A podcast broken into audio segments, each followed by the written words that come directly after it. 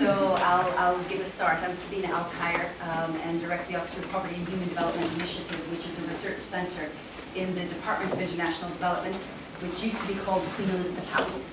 Um, and uh, the session here is on measuring global poverty. Um, I'm very open to the way you wish to proceed. My thought had been to share for maybe 45 minutes or an hour and then take discussion. But if there are things that occur to you, then uh, please, by all means, do uh, chip in before that. The only request from the organizers has been that if you do have a comment or query, if you might wait for a mic um, before articulating it, as this is also being webcast or podcast. And so others will then be able to hear what you have to say. Is that all right? Good. So the topic here is uh, measuring global poverty um, from maps and villages to policy. Um, and what I would like to do is to describe a new approach to poverty measurement, um, which I've been privileged to develop with a colleague, James Foster, and which is taking, um, uh, having a bit of momentum, uh, both in national uptake by different countries and in international uptake. And indeed, next Tuesday, we have an event, a side event at the General Assembly of the UN um, with over 20 governments pushing for this measure to be adopted in a post-2015 framework which will look at global poverty. So I thought I'd give you a bit of a sense of what the methodology is, how it stands alongside as a sister measure to income poverty, um, which is the dominant way of measuring poverty across the world. Um, a couple slides on the international measure, which has been used since 2010 by the United Nations Development Programme and then some on the countries that are adopting or have adopted the measure. And finally, a little bit about this policy network, uh, which launched here in Oxford in June, to which our group is the secretariat, and which is hosting this event. Uh, the press release just went out today, if you're interested, um, uh, for the Tuesday uh, event in New York. But first of all, why do we need to go beyond an income measure of poverty? As you may know, since 1990, we have compared developing countries using the $1.25 a day measure. Um, and that is calculated by the World Bank for all countries for which there are data, which are fewer actually than the countries for which there are data on other dimensions of poverty. But there have been a few challenges in the practical use of the income poverty measure, uh, even as a very crude yardstick to compare countries. And one is that it is only available at a national level. It cannot be broken down by region, by ethnicity, um, by other subgroups of the population. But the other is that income poverty measures, whether it is the global $1.25 a day measure, or whether it is national income poverty measures, which most every country actually uses, and which can be broken down by region and by ethnicity. These measures of income poverty don't necessarily reflect other kinds of deprivation like malnutrition. Um, and I'm an economist, I got my DPhil here in the university, and I was taught that they should. I was taught that income is a good proxy for other kinds of deprivation people suffer. But now, in the past 10 years, we have a lot more microdata from uh, 127 different countries. Um, and we can see actually that the mismatches between income poverty and other kinds of deprivations are very large, not only in developed countries, but also in Europe. And so let me just give you a couple of the motivating examples which have led us to go beyond income poverty. And let's start in Europe. In Europe, we have a high degree of market penetration. We can buy a lot of things with the money that we have.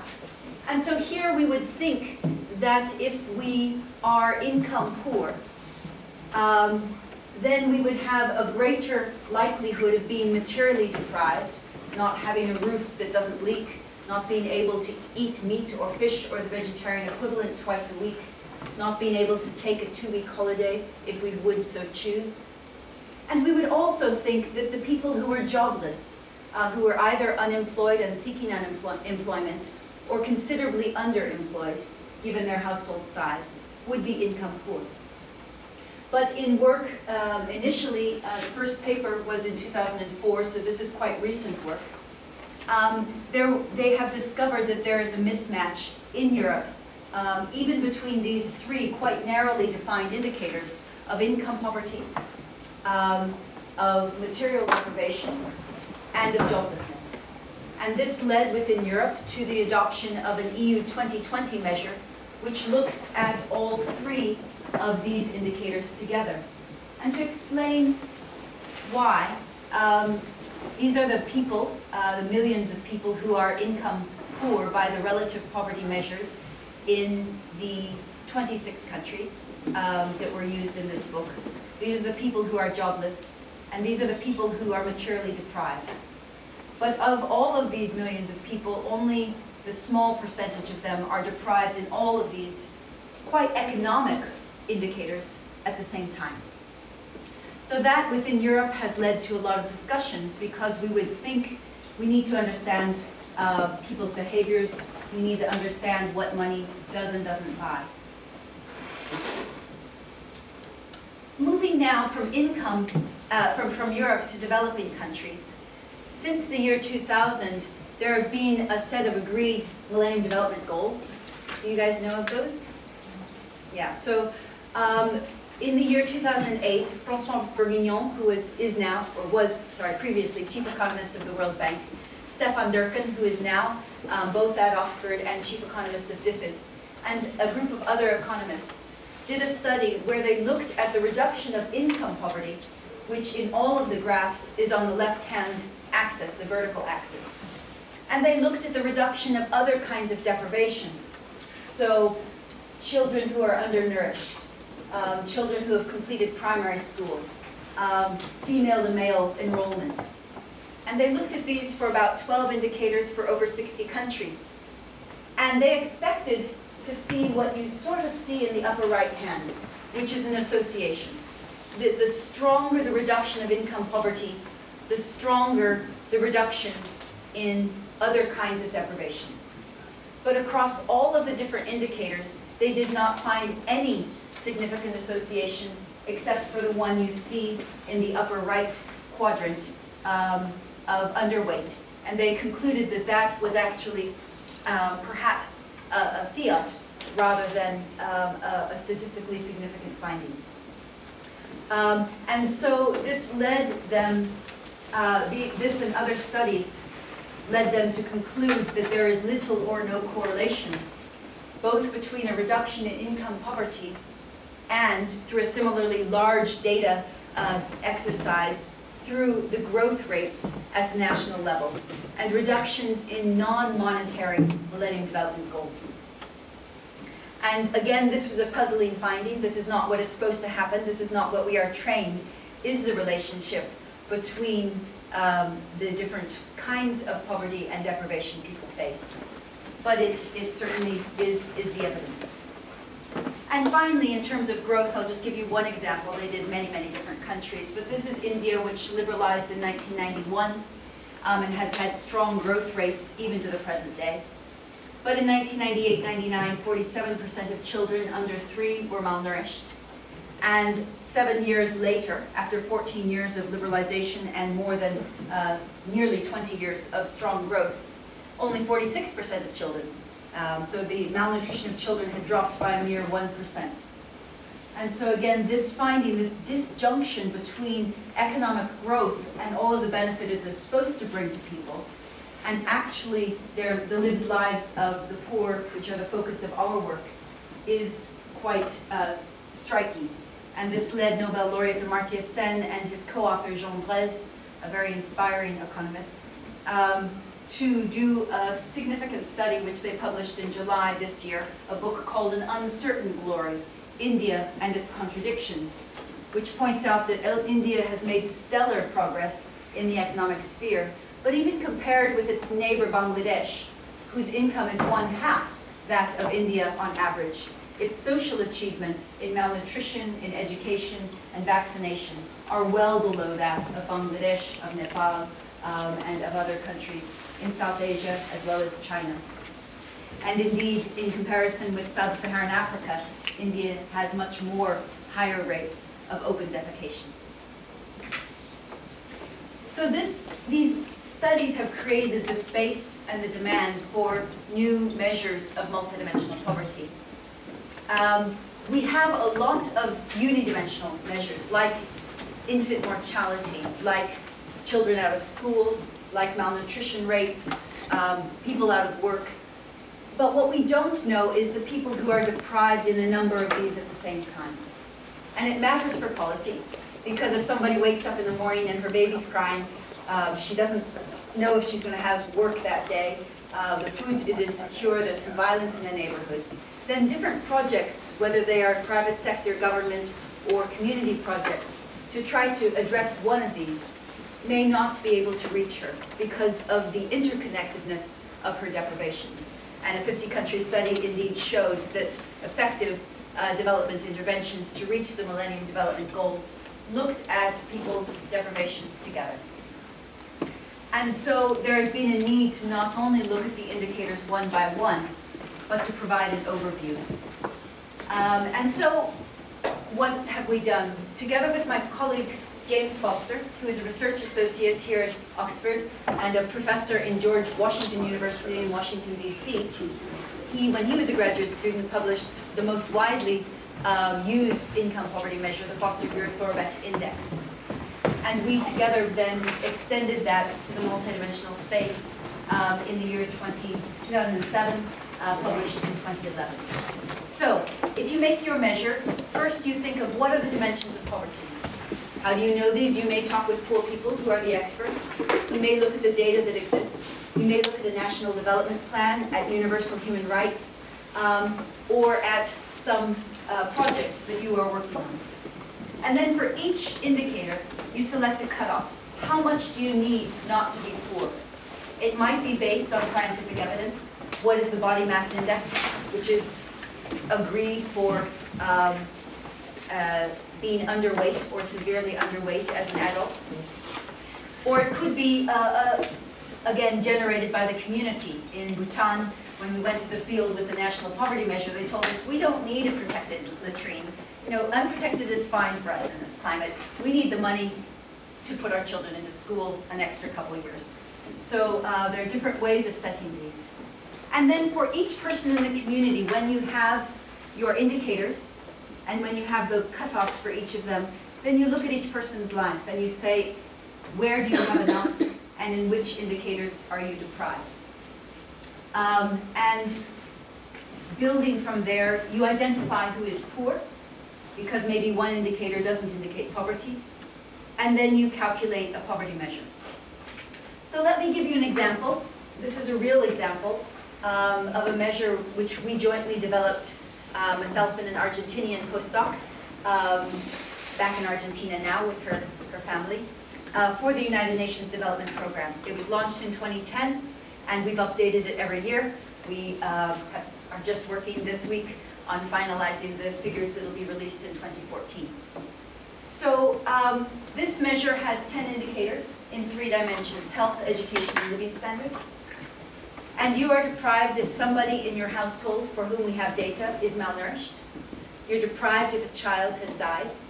You're deprived if no member of your household has five years of schooling.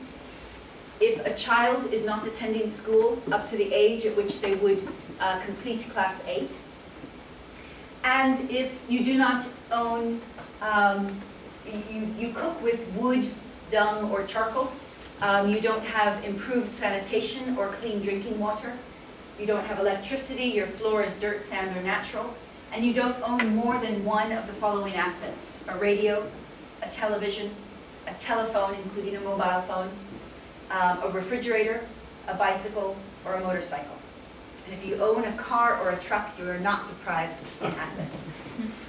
So based on these 10 indicators, which were basically the only indicators about which we had data for more than 100 developing countries in 2009 when we first constructed the index. You make a deprivation profile for each person. This is Stephanie, she lives in Madagascar. At the age of 35, she's a grandmother. Um, she lives in a very small place that's right behind her with her daughter and grandchild because her son-in-law at the moment um, when we visited her was in prison. Um, and She's deprived in years of schooling, malnutrition, and five of the six indicators. So now for each person in the population, we have a score. But who is poor? If you have one deprivation, is it enough? You could have, um, for example, you could cook with wood, charcoal, or dung, but maybe you have a good chimney, and we actually didn't have data on chimneys. So it could actually not be a health risk for eyes or for lungs, which is the fourth leading cause of, of preventable death in developing countries. Or you could have a low body mass index below 18.5, but that's because you are a fashion model, not because you are malnourished. So it's a bit of a life choice. Um, and you could have less than five years of schooling, but be a self-made millionaire. So one indicator, one deprivation does not signify poverty. This is why we take a multidimensional view. And we identify people as poor if they face deprivations in one-third of the weighted indicators at the same time. So this is Grace. She lives in a Lungalunga slum in Nairobi, uh, outside Nairobi. Um, and she's deprived um, in nutrition and in four of the living standard indicators. So her deprivation score is 39%. She's deprived in more than one half of the indicators. And so she's identified as multidimensionally poor. So from a country, you build the deprivation score of every person, and then you identify people as poor if they're deprived in one-third or more of the indicators. And the next and last step is to create an index. And the index is, is simple but rigorous. I can talk about the axiomatic properties if you are interested. Um, but it is the product of a percentage of people who are poor because they're deprived in one-third or more of the indicators, times the average percentage of indicators they experience deprivations in at the same time. In Grace's case, it was 39%. But on average in Kenya, um, in 2006, people were deprived in 50% of the indicators at the same time. Um, and so it's uh, a multiplicative index. The MPI or M0 is H, the head count, times A, the intensity. Um, and that makes a measure uh, which has, as I said, a lot of properties. Now, our work is quantitative. We are economists. Um, we do have a sociologist on our team. Um, but we also always ground test what we do um, and also work with others who do so to learn from the field, to learn from qualitative experiences. So this is Puba. She's a farmer. She's 72 years old. She lives in Bhutan, a little country between India and China. This is her home. She cooks with wood, but everybody in her community cooks with wood, rich or poor. She doesn't have electricity, but nobody in her community has electricity or a road. It's a four-hour, very strenuous walk. I'm, I'm in good shape, but it's a tough walk to get to her house. Um, she has a wood floor, so she's not deprived in floor, but the indicator isn't accurate because in her case, it's the roof that matters. Her roof leaks. It's made of bamboo. It's an eight or nine hour walk for a 72 year old woman to get the bamboo, to carry it back, to split it, to weave a new roof, and she has to do it every year. So an international indicator is not um, always precisely accurate at the local level, which is why we advise national indicators that I'll come to in a moment. She's not deprived in assets. She has um, more than one of the lists that I said. She has a radio and a mobile phone. Um, she does, as I said, use, use cooking fuel. Um, her granddaughter, who's 12 years old, however, is the only child in that village that does not attend school. Um, and that is a significant uh, deficit for her. A poverty index also leaves a lot of the nobility of people out, whether it's the values that they teach their children, in this case the generosity, that was our lunch, um, or uh, the, the, in a sense, in, in her case, um, the happiness, the, I don't have a picture of her, um, the uh, serenity and, and joy that she experiences as quite a spiritual woman. Um, but a poverty measure that's an international, however crude it is, does have some resonance when we go to the field, if it's in Indonesia, if it's in um, uh, Kyrgyzstan, or in other places. So a couple findings from the international measure, and then I'll show you some national examples uh, before we close. All of my work is done in teams, and I'm very grateful to all of the co-authors um, who tend to be either a few postdocs, um, but they tend to be students. And they're students not only here in Oxford, but the youngest was a 21-year-old in Peru somebody found for us.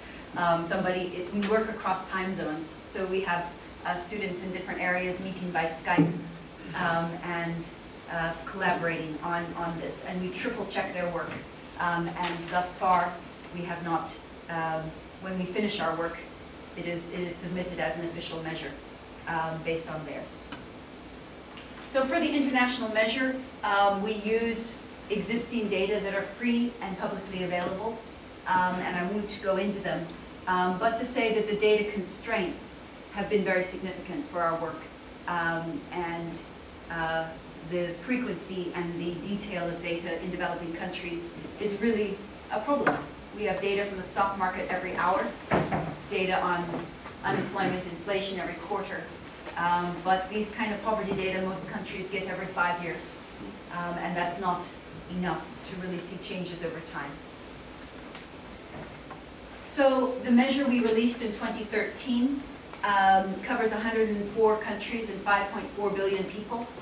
Um, most of them in low and middle income countries, and that's what the measure was designed for. I'll show you a couple of the findings that got some interest. One is that you would think that most acutely multidimensionally poor people would live in low-income countries. Um, but a friend, Andy Sumner, who's in London, had shown that most income poor people live in middle-income countries. And so we looked at that in our data. And we also find that most uh, multidimensionally poor people do not live in, in low-income countries. They live in countries like India, which is a middle-income country, like Indonesia, like Mozambique, um, countries that have a higher income per capita and yet have not been able to control the destitution and suffering of many of their citizens. And we do this because aid is mainly given to people in low-income countries. And so those in lower middle-income countries or upper middle-income countries largely um, are not benefits of official development roles. The second, I think this is, is, is an interesting slide. This slide shows the percentage of people who are poor in each country. So in Niger, 92% of people are poor. In India, it's 54%. In China, it's 15%. Um, I don't know what countries you're interested in. I was just in Nicaragua, um, and there it's, it's just under 30%. Um, but the interesting thing about the MPI is we also have this figure of the intensity. And that hadn't been computed before we did it. And it's a bit of a sad story because what you see is that there's a relationship in that the countries that have the highest percentage of people who are poor, in those countries, each poor person is on average deprived in more dimensions at the same time. So Niger not only has 92% of people poor, but each poor person is deprived in 66, two-thirds of the indicators I shared with you. Um, and so that's a very big um, uh, incentive to look at the intensity of poverty uh, and not just at the head count. We also find that the global MPI gives a different story than income poverty. So here we have the 71 countries for which we have income poverty, um, and the income levels are at the black dots.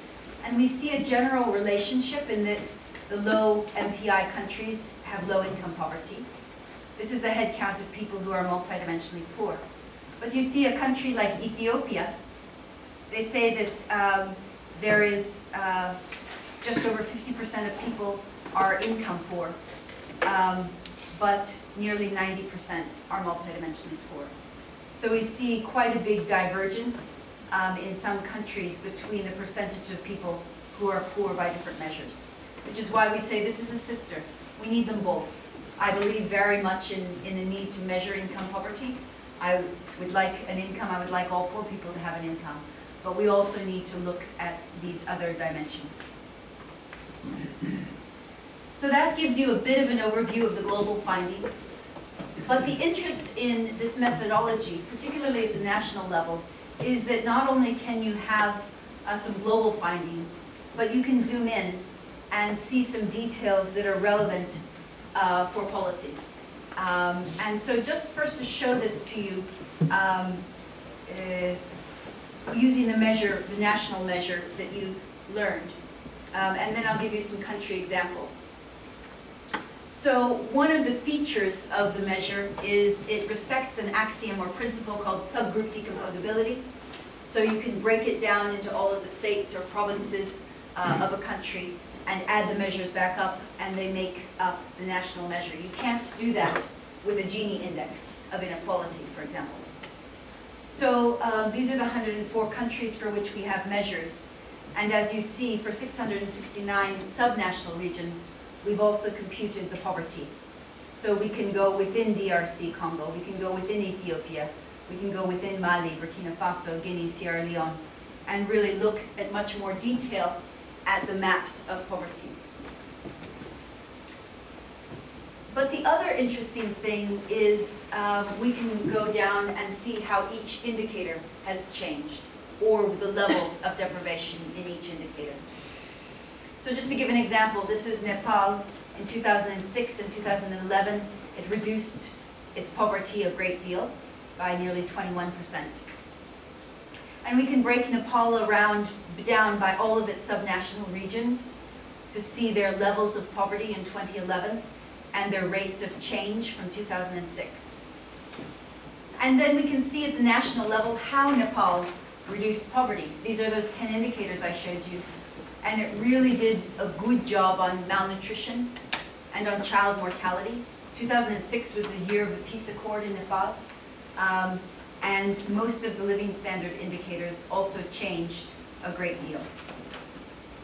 And then what's really interesting if you're a policymaker um, uh, working at a provincial level is we can do that for each state.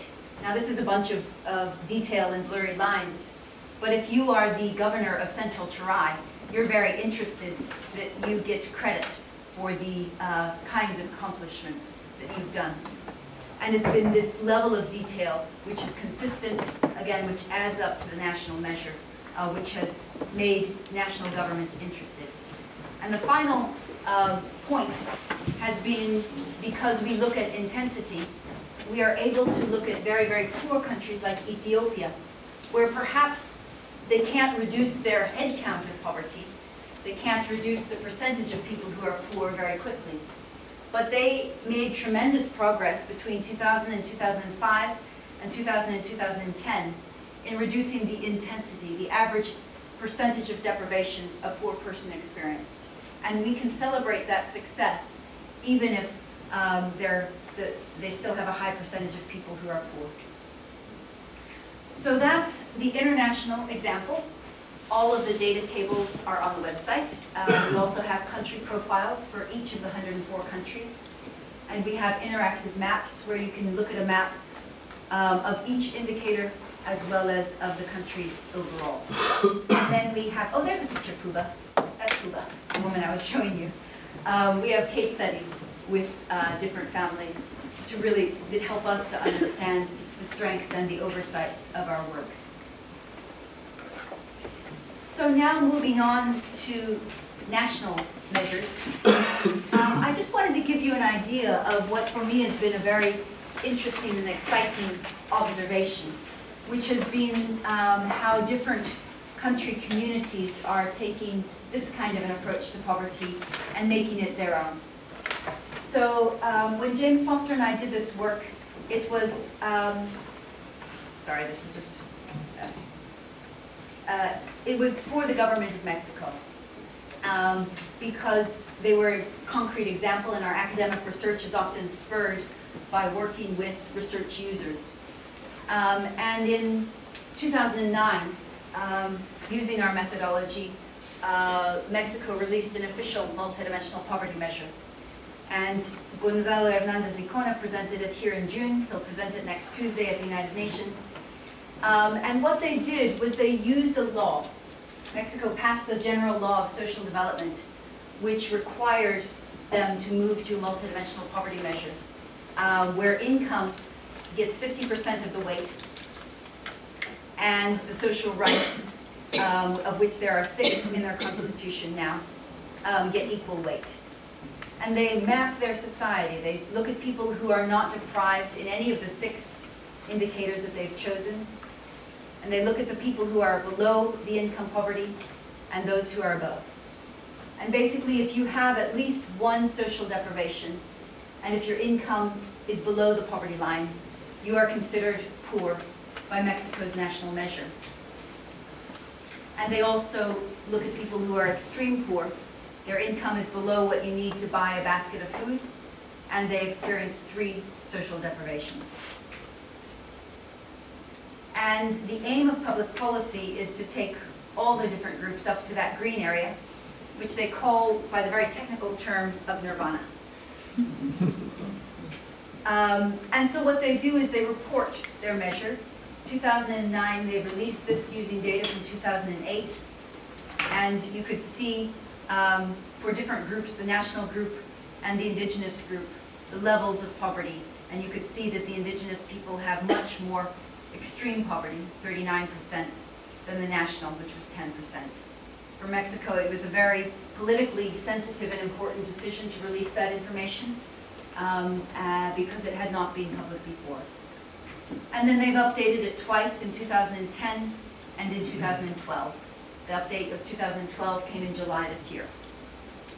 Um, and they could show that um, the different dimensions moved differently. Um, and they can show uh, how the poverty had changed. And what they, it has energized that government, and it's seen a change of government uh, from a more left-leaning to a more right-leaning government, and the poverty measure has uh, survived the elections, which is a requirement for the countries we work with, that it be designed to do so, is that it is being used very much to uh, inform the policy strategies. Um, for example, their new national development plan reflects the indicators. And it's supported by different opposing political parties because at the end of the day, poverty shouldn't be an issue of the left or the right. Poor people should have all of our attention and concern.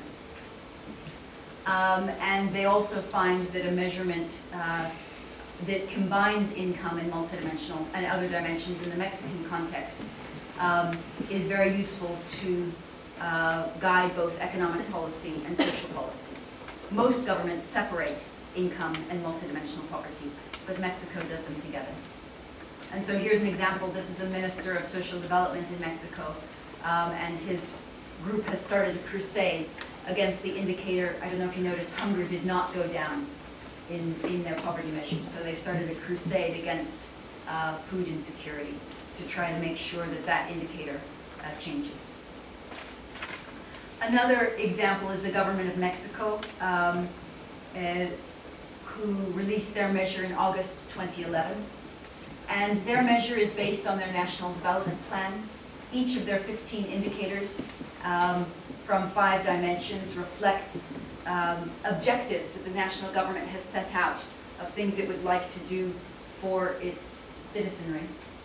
And it has been able to track reductions um, over time and to show strong reductions. And it is also, I think, very bravely set a target to by next year, 2014, getting multidimensional poverty down to 22.5%. Um, and they've put the numbers of how many people um, have gone out of poverty since they launched the measure, which is 1.3 million. So not only do they use this to track changes over time, but really to coordinate between parts of government. They have a committee. Um, de delegates are not permitted. Every minister has to attend. That's President Santos. Um, that's my, my co-founder of uh, James Foster, at the most recent meeting of that uh, ministerial committee.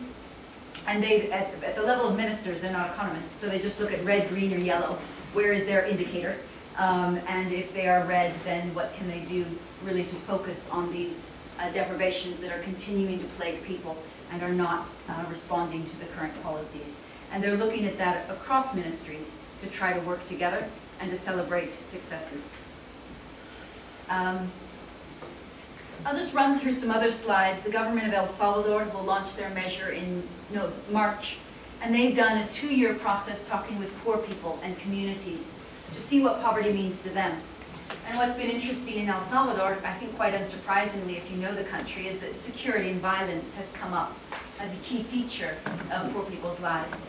But also leisure. Poor people say, we have no place for our children to play. Um, we have no time, we're so busy running, trying to keep body and soul together. There's no time for relationships.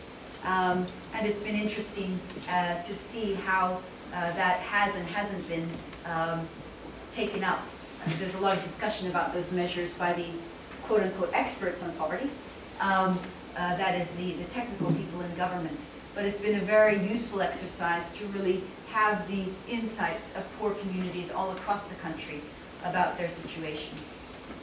Chile will launch its um, official measure in December, um, and it appointed a commission.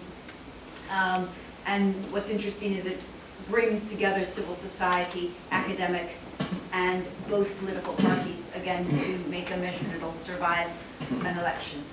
Um, and, um, and then within nations, there are also interesting examples. This is a state government, so it has, the state has more people than the country of Chile. Um, Minas Gerais in Brazil, um, which has uh, a very integrated development program they call Travessia. Um, and they actually now use a multidimensional poverty measure both for allocating resources and for designing the composition of responses that Travessia gives to the different communities. And then there are other countries, um, Iraq, China. Interesting thing in China is that they are including environmental data um, and merging data on environmental uh, disasters in the Wuling Mountain region, one of their poverty priority areas where they're piloting uh, multidimensional poverty index. Um, so uh, a number of countries are at process of exploring. And what's interesting for us as an academic group is to see how their innovations build on and expand um, the technologies that we've done and also how they bring us back problems that we have to address um, and, and design new methodologies for. Finally, there, there have been some applications of the measure which have not been on poverty. So um, together with IFPRI and USAID, we did a Women's Empowerment and Agriculture Index, which is rolled out in 19 countries. And I've had the deep privilege of working with the government of Bhutan in the development and the updating of their Gross National Happiness Index that was first released in 2008 and then updated with a new methodology in 2011. Um, so that is a little bit about the need for a uh, multidimensional poverty measure, why income poverty is not enough either as a global measure, because you can't break it down, and also it doesn't track other kinds of deprivations. And it's also a little bit about the national interest in having something besides an income poverty measure to uh, reflect uh, policy successes in a sense.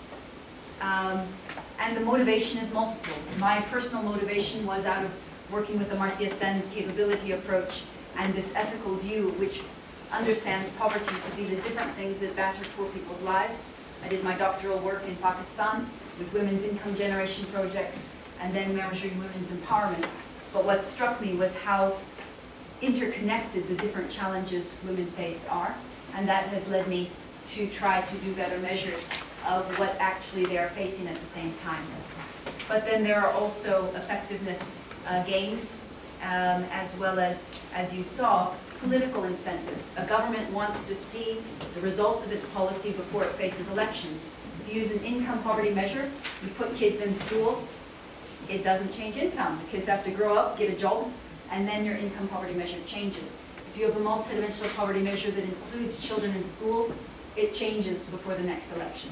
So there are also um, pragmatic considerations.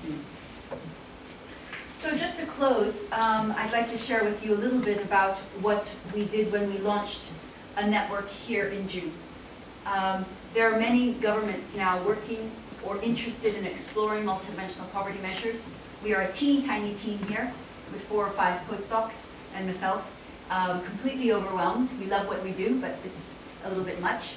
So um, a South-South network was the answer. And so I just got an email today from Vietnam Um, A Mexican and a Colombian representative flew to Vietnam.